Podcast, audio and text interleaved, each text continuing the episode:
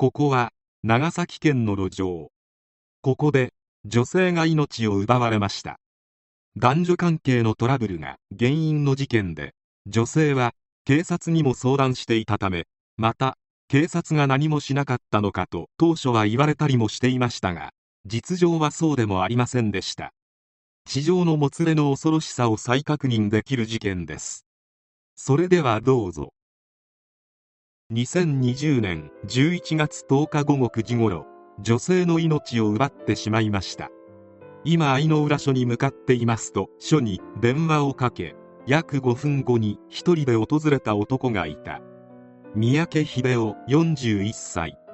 捜査員が事情を聞いて現場を案内させたところ、女性が道路脇で倒れているのが見つかった。警察は三宅を緊急逮捕。調べに対し三宅は叩いたり首を絞めたりしたと供述した。亡くなった女性は佐世保市の女性服店で働く古川陽子さん41歳。地上のもつれによる事件であり、古川さんは警察にも相談していた。またもや警察が動かなかったがゆえに起きた事件かと思われたが、内情は少し違っていた。一体何があったのか。古川さんは長崎市で開かれた2022ミセスアースジャパン長崎大会に出場し、40歳から59歳までの既婚の女性が競う部門のファイナリストに選ばれていた。大会関係者は古川さんのことを、いつもパワフルで笑顔が素敵な女性、盛り上げるのが上手なムードメーカー的存在で、他のメンバーを引っ張るリーダー的存在でもあった。コンテストに向けたトレーニングにも熱心に向き合っていたと話した。古川さんは既婚者で夫と2人の子供がいる。一方、三宅はイカ釣り漁を営む漁業関係者で独身。三宅と古川さんは10年来の知人で、なんとこの2人交際していた。もう一度言うが、古川さんは既婚者である。三宅と同僚の漁業関係者は、最近三宅が女性や子供と一緒にいたところを見たという。家族というか子供が2人か3人か。三宅が車に乗せて買い物に行っている様子は見た。女性は2、3回だけだから顔も忘れたと供述。またその時の女性かは定かではないが、三宅が女性を叩いている現場を見た者がいた。どうせ内輪もめかなんかだと思って特に気にも留めなかったとのこと。しかし事件が起きる数日前、三宅の同僚は異変を感じていた。というのも、三宅の自宅前に警察官が何人か来ていたのである。後に同僚が三宅に「お前何かあったの?」と尋ねてみると、いや、今のところは言えないですよねと答えていた。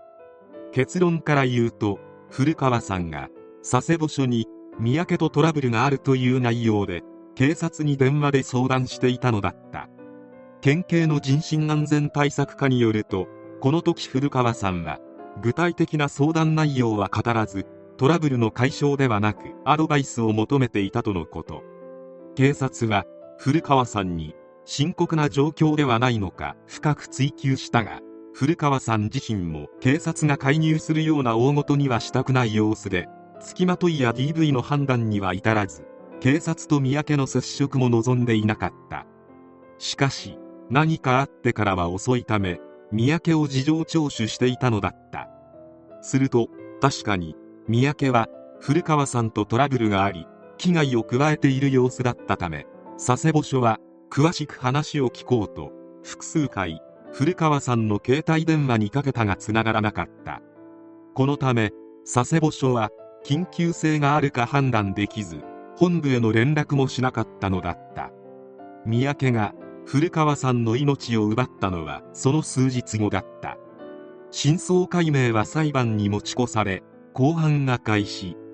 検察は冒頭陳述で古川さんから別れを切り出されたことに激高し、顔面を複数回殴るなどの暴行を加えた。その後古川さんの浮気を疑った三宅が古川さんのスマホの中身を見せる見せないで口論となり、両手で首を絞めたほか殴る蹴るなどの暴行を加えて側溝に転落させ、さらに顔面を蹴ったりした後、車内のオーディオコードを引きちぎってうつ伏せの古川さんの背後から首を絞めつけ命を奪ったと主張した。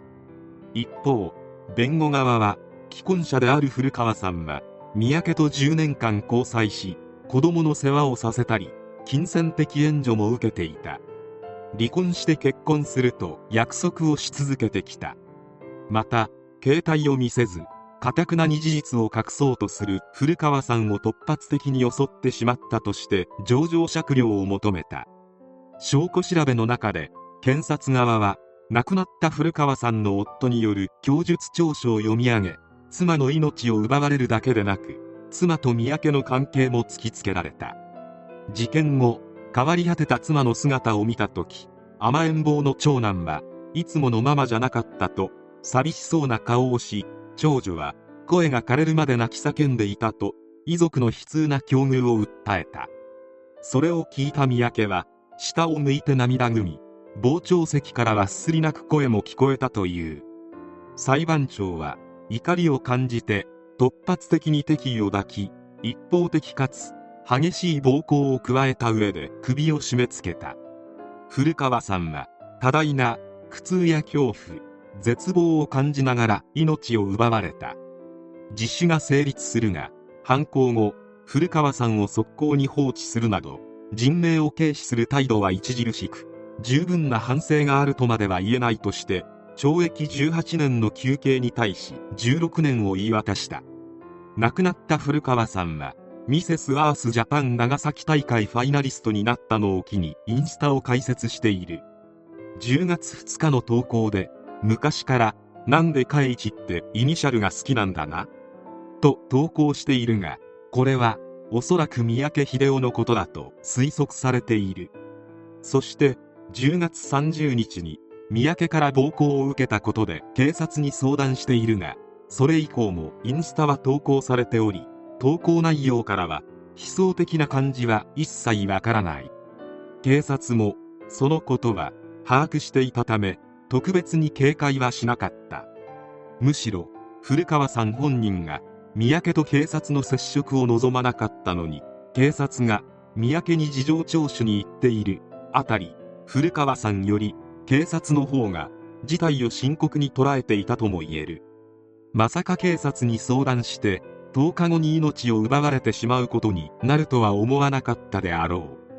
しかし地上のもつれは恐ろしいものである。スマホの中身を見せる見せないで命まで奪ってしまうほど激高してしまうのであるのだから。不憫なのは古川さんの子供、そして三宅との関係を突きつけられた旦那さんである。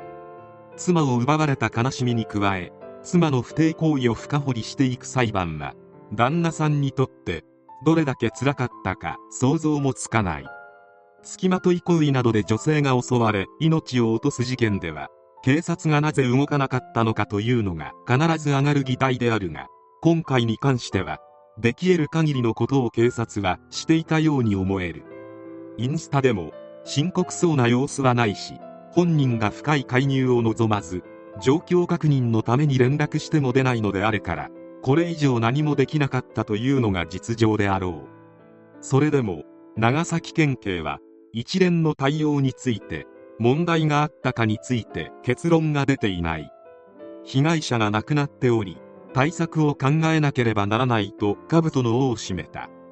亡くなった方を悪く言いたくはないが、小さいお子さんがいる方はそれなりに異性との付き合い方を考えてほしい気もする。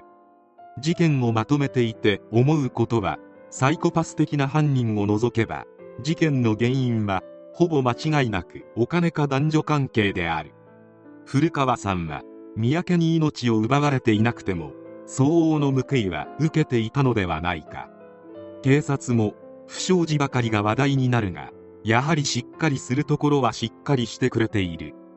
市民と連携して事件を未然に防げるよう我々も協力していきたい。